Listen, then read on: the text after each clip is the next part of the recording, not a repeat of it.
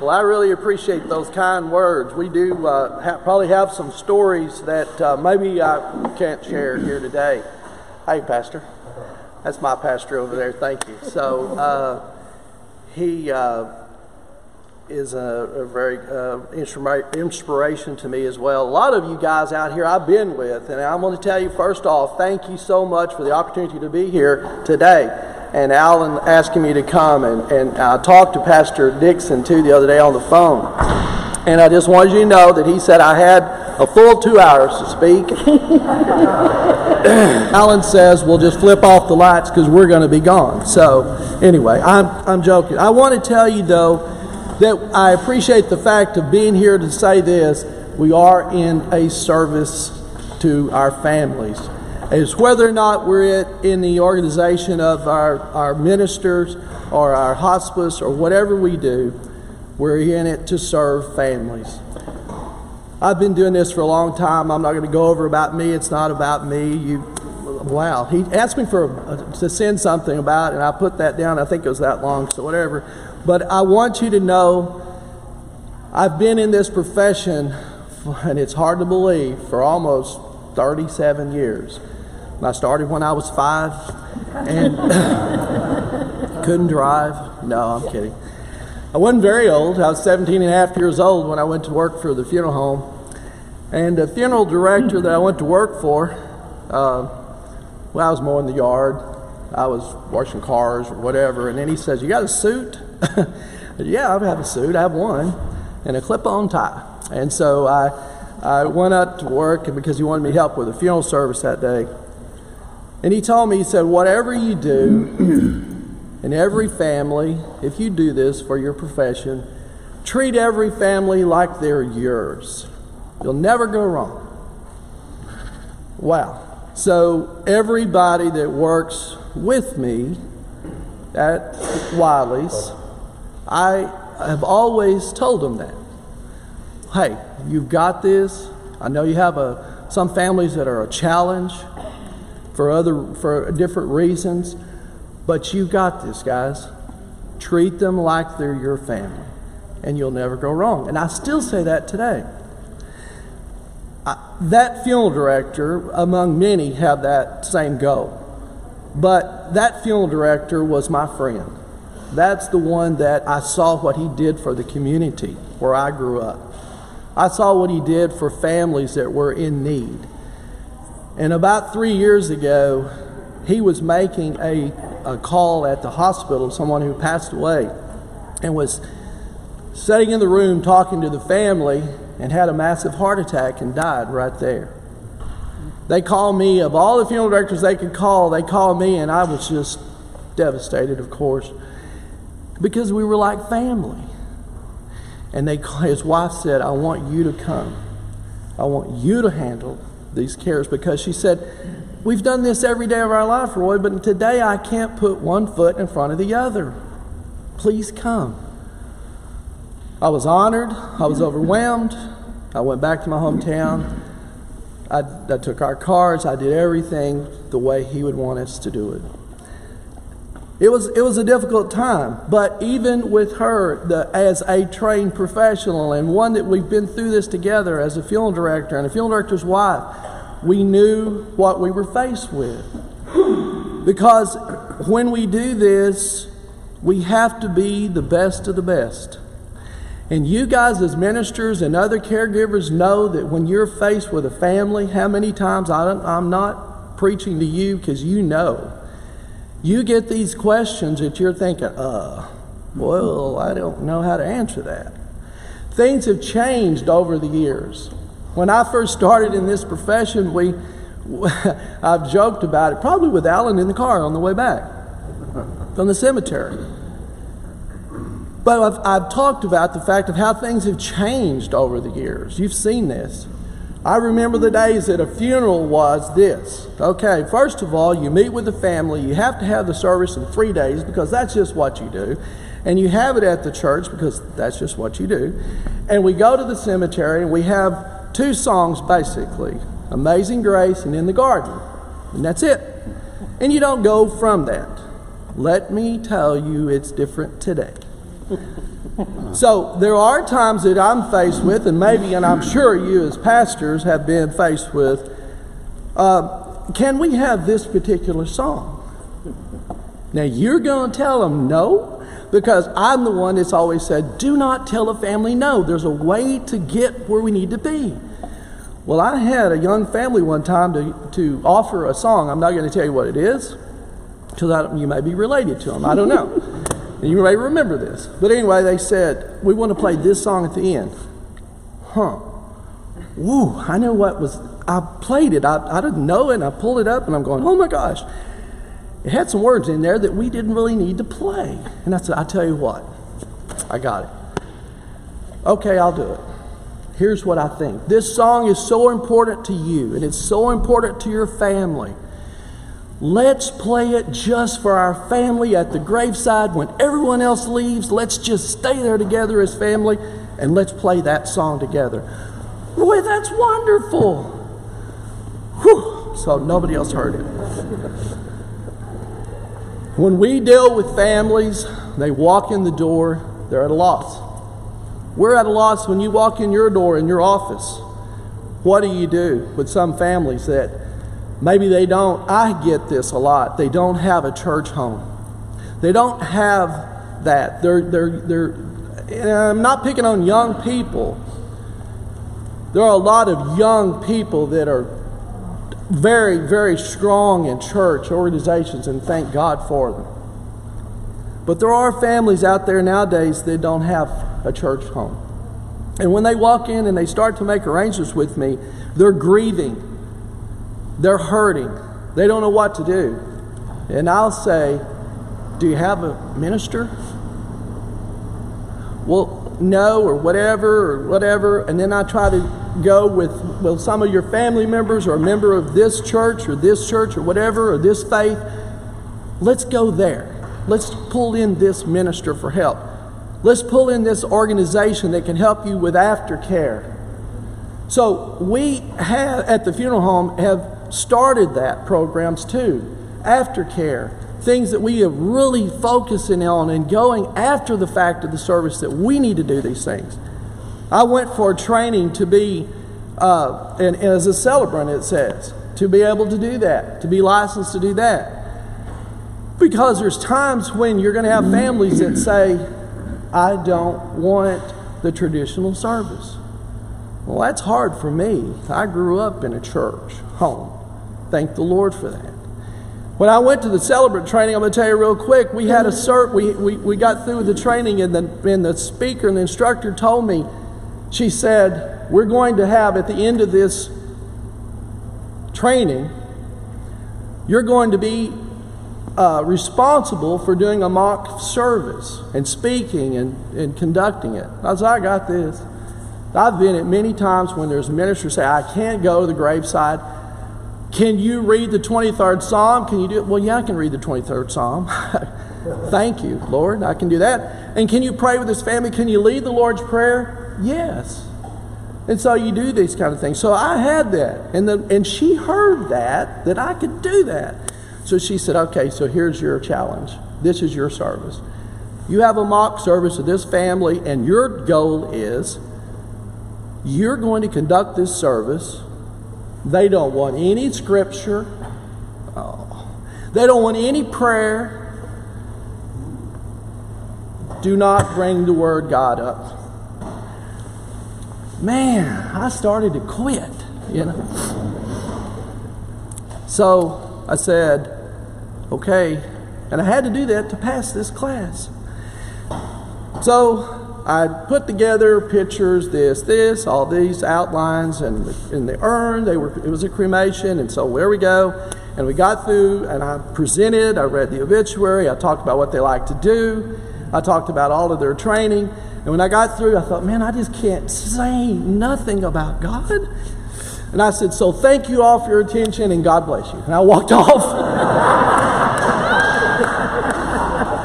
Whew, she said, she looked at me, she goes, you passed. Okay. When we talk to families about grief, there is not enough time in this day to tell you about what we have to do. But there, you know, you pull up and it says five stages of grief. You've heard it, you've probably read it. Five stages of grief. There's probably a lot more stages, as we all know. We all go through this, even myself, have found myself, as I say, on the other side of the desk, so to speak, with my own family. And you have. My family, my personal family, when we have a death in the family, is, are the hardest people in the world to please. My family. Because they say, Roy will take care of it. Roy knows what to do. Now, we want this and this and this, Roy, but you know what to do. There are stages that we all go through, and when they come through the stages, the first one I can think of is denial. That says that in isolation. Because people will come in and they want to be, this is not happening. It just cannot ha- be happening to me. I understand. I understand. I say, which I mean with all my heart, your loved one is in our care. Your loved one is in our care. This is happening, and we're going to get through this together. I'm going to make every everything in me is going to take every step of this journey with you. That's what we all have to do. We have to make that step together. Because there are people from experience this or from all walks of life in many different cultures. But at I want to remember you to remember this as I do throughout each stage of this grief. A common thread of hope emerges. A, common thread of hope. And that's what is so very, very important that we think of is to give that as give that hope to people is what we all have to do. Because as long as there's life, I said, as long as there's life, there's hope. And as long as there's hope, there's life. So that's true. Because we, when we talk about a funeral service, I tell every family, hey, this is for you. The funeral is for the family. The ceremony, the celebration of life is for the family. Yeah, we're going to celebrate the life of your loved one. And we're going to honor them with what they wanted to do with the disposition of their body, whether it's burial or cremation. But the family is for you. The funeral is for you, the family. It is for a celebration of life that you see a lot of times. We, we call it that because it is a celebration of life. So when these people and these families come to us and they are in denial, we need to keep in mind, and I know you all know this, that every family grieves differently. Every family grieves differently. Some people wear their emotions out on their sleeve, and others are outward. And sometimes it's very outward. I used to, we had, a, we arranged uh, families, uh, when we made arrangements, we had a desk that I sat behind for years. I took it out a few years ago. I put a long conference table in the center. Boy, that'll be great. It's just like sitting around having a meal together. And I'm sitting in the center and I'm talking to families, and many times, as you well know, you have family lined around the table. This half of the family is all for cremation, this half of the family is all for burial. This half the family says, We don't need a limousine. This half the family says, Well, why can't we have a limousine? And I've got to be the referee in the center. It's hard because people are just at that point. They don't mean these kind of things. It's just a denial. It's just, I don't want to do this. We don't need to be here. And then they get angry. But when they get angry, we just have to go at their pace. We have to calm their, their, their, their time that we're together with them. And families are, are so angry sometimes that they lash out at the funeral director and at the minister.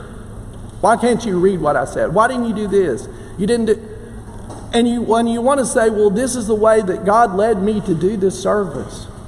Because I'm going to tell you,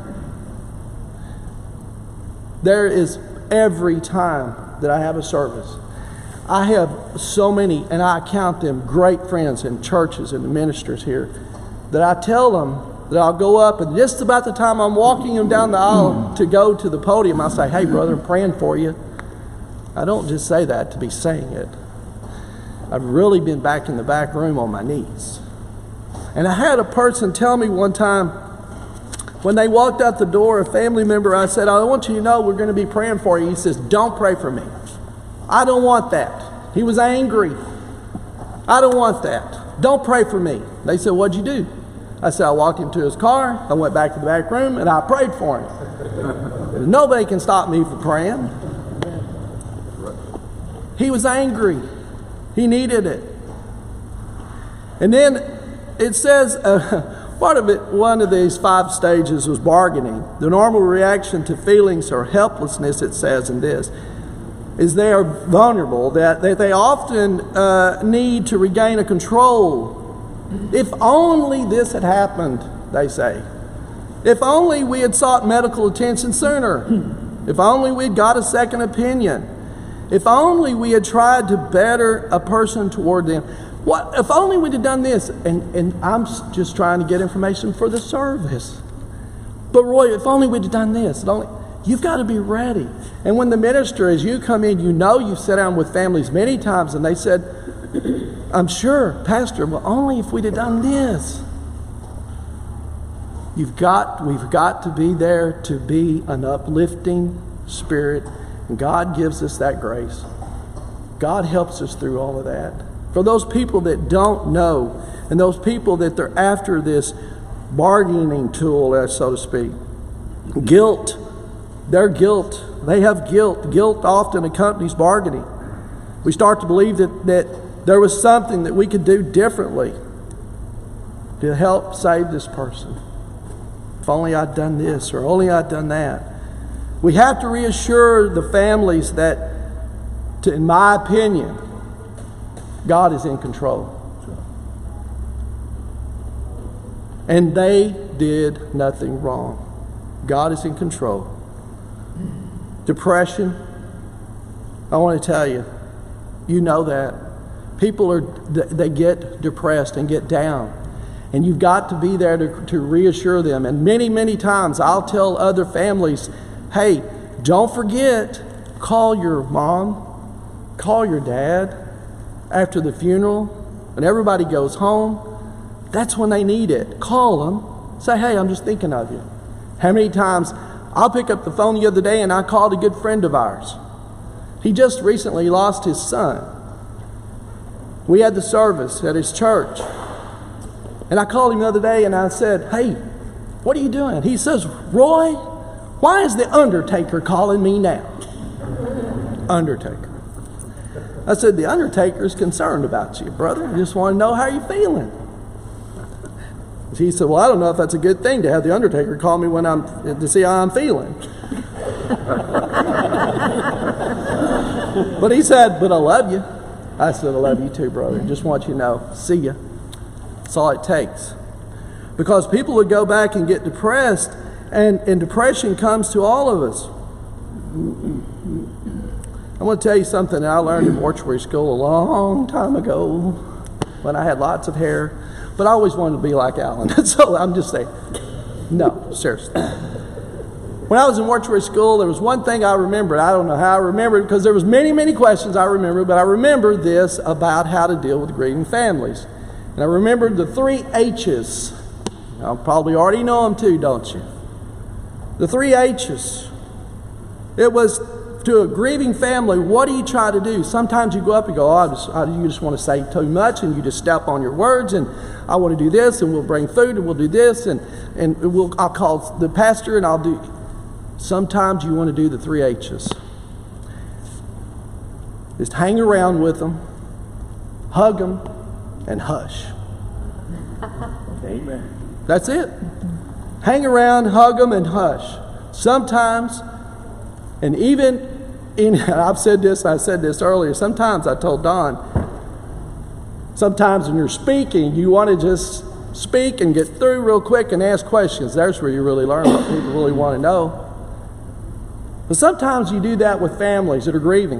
When we go through what we do, is just be with them. Let them know you're there and hush and let them come to you and tell you what, how they can help, how you can help them. And then the fifth stage is acceptance, and acceptance is not easy. But the way that we help family cope with a loss is a is is deep. Because sometimes people it takes a long time for people to get through this. Sometimes you never forget. I'm sure that a lot of you know your own personal family and you remember every detail. There's some of you in here right now that I'm seeing you right now, and I remember some of your family that I've had the opportunity to help with the service. I remember the day of some of you are saying right now, I remember the day of where we were at the cemetery. I remember one lady in here, I'm not going to point her out, but I love her to death. And I stood by her side. But she stood by my side too for a lot of times. It's how we deal with everything, how we deal, how we accept our responsibility as caregivers. We're caregivers in every sense of the word. All of us, from pastors to hospice organizations to aftercare to the churches. And I'll say this you can't say enough about our churches in this community. They are outstanding. Hey, these ladies that stand in the back that make the meals, from every point of the service, from the time the call comes in to us and the death has occurred, till we finish at the cemetery, it's still not over. But look at all the people that have been had a role in this, and it's all about helping those families in need. So, one of the things about the healing process to grieving families and the ways that we can help, the ways that we can give back to the families, and the ways that we can help support the families. These are just kind of a few little ideas. But understanding that grief is normal, allow yourself to mourn, and look to others for support. There we are. You take care of yourself, we say. And don't make major decisions while grieving. That's why I'll say, people will say, okay, we got to do this. And some people are in a hurry. We need this, we need this, and this song, and we'll just go ahead and have it tomorrow. And whoa, whoa, wait, wait, wait. Let's think about this together. And you have to think with them, and you have to be with them. And as caregivers and as supporters as we are, we need to also make them understand and remember that grief is unpredictable. Grief is very unpredictable. Grief doesn't move along a path of being predictable and it doesn't stay in a fixed place. That's true. Grief doesn't move as we think and then it's over. My father passed away in 1985. I worked at the funeral home. I remember the day in Abilene, Texas when he passed away. I can tell you how cold it was outside and how much snow was on the ground. The day before that, he told me, I'm going home. Get my boots out of the closet. He was a cattle rancher. I got his boots out. The next morning, he went home. Put his boots on him, too. That's all right. But you know what? A lot of people have, some people say, well, that's a strange request. No, it's not. We go with be above and beyond to put photographs on the wall and and even put a photograph on a blanket and hang it of their mom with this picture of her mom on this blanket and, and the day that she passed away. And she said oh i just cuddle up with that at night. They deal with it differently grieving differently. There's nothing wrong with that. I still have one of my old dad's hats. So what? I i miss my dad. I know where he is but we have to be there and treat those families, as I said when I started, treat every family like yours. Now, I want to tell you something. In my experience, there are many times that I run across things that will say, Oh my gosh, I can't believe that they asked me to do this. I can't believe that this is happening. And as a funeral director, you got to go, okay, well, we'll just, I know the family is supposed to be here and they're not here. we'll, we'll just, you know, and we're waiting on one family member, whatever the deal, just, just go with it, make it. And, and I go back, and even at, at, at, our church, and I might ask our, our song leader, Mickey, to say, hey, play another song or do something. we don't have all the family here. There's different things that happen. But I'm going to tell a story. I'm not going to mention the minister. He's not in the room. He's not even in this community anymore. Years and years ago, we had a service. I handed the obituary, as I do to a lot of you ministers you know before the service. You know the family. He got up and he started giving the eulogy. And he said, We're here today to honor the life of Charlie. Charlie was, a, now listen, the man's name was Tom. oh Lord. I saw the family going, then they're going, what? You know, and they look at me. I typed it right. It's there. And today that and today that we go today and we're going to be laying to get to rest Charlie. And, Char- and finally the, the family stood up and said, It's Tom, it's not Charlie. I said, Oh my Lord. And they looked at me and said, Roy, did you not type that? Oh, I had to, yes, but I took up for our minister. But anyway, we have all kinds of things that happen. You just got to roll with it and go. But probably the best time, I can tell you this. Okay, and I hate to tell this because these other guys, they're gonna they're gonna get me on this. My my good pastor friends. There was a time when it was in Granbury, Texas, and we were about to have this funeral service, and an out of town minister showed up. He was probably in his late 70s. It was cold outside. And he came in and he said, he got started right at the last minute there, you know, and he was running late. And we're going to the cemetery. We were going out to Holly Hills Cemetery. And he said, Oh, I got a late start, and I've had this cough and this cold. And now, will you be available if I can't speak at the end? Sure, sure. You know, like Barney Fife. I was shaking, my knees were knocking. Sure, I'll be available. Oh, he said, I, I just, I just wish I hadn't ran out so late. I, I forgot my overcoat. I don't even have an overcoat, and it's going to be so cold. And I'm going to tell you a true story. The day before that, I had just bought a brand new London Fog overcoat, an expensive one. I was wearing my old one because I didn't want to get it dirty because it's raining, and that's crazy. Oh. But that new overcoat was out there in my truck. You say what you want to, but the Lord told me you got one in your truck.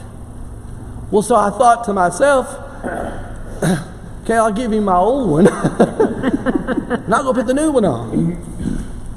I went out and I got my new overcoat out and I went over and I said, Brother, I want you to have, you can wear this coat to the cemetery. He said, Oh my gosh, bless your heart. He put this on. He told his wife, He said, Look what this fuel director did. Oh my God, what's your name, brother? Roy. Oh, Roy, oh my gosh, I just want to thank you so much. Oh, you saved my life. this cough is probably not going to be as bad now because of your new overcoat. I said, I want to say London fog overcoat, $500. But anyway, sure, he's wearing it to the cemetery. We got out the cemetery, got to Holly Hills. He stood up out there. He, he, he conducted the service and he said, Now, folks, before we leave, and before I close with this final prayer, I want us to turn our attention to our funeral director right over here. It was me. I want to tell you, this man is such a kind, caring, compassionate man. He just gave me his new London fog overcoat. Mm. He gave it to me, and he's probably saved my life because I'm so this cold and out here, and I just want to thank him, folks. And wasn't that nice of him? And everybody's clapping. And so we got through. I walked up and I said, Well, I just wanted to do whatever I could. Lord bless you. My London over, overcoat, fog overcoat, went away. Did you know? Did you know that a week after that, a former pastor of Thorp Spring Baptist Church who's gone home to glory came up to me and said, Roy, I've got a London fog overcoat that I just can't wear anymore. And it's brand, I wore it one time. Would you like to have it? Tell me God's not in control. Okay. Thank y'all. I want to tell you this. I said this earlier too. there are many, many stories that we come across as we go through this life together as serving families. There are many, many times that we face the problems of how do we deal with families and how do we how do we help others. But I want to tell you guys this. I count it as an honor and a privilege to serve every one of them. I know you do, and it's an honor and a privilege to work aside ministers, counselors, caregivers in every way. And I say that from the bottom of my heart because together we're going to make this happen for these people that come into our lives.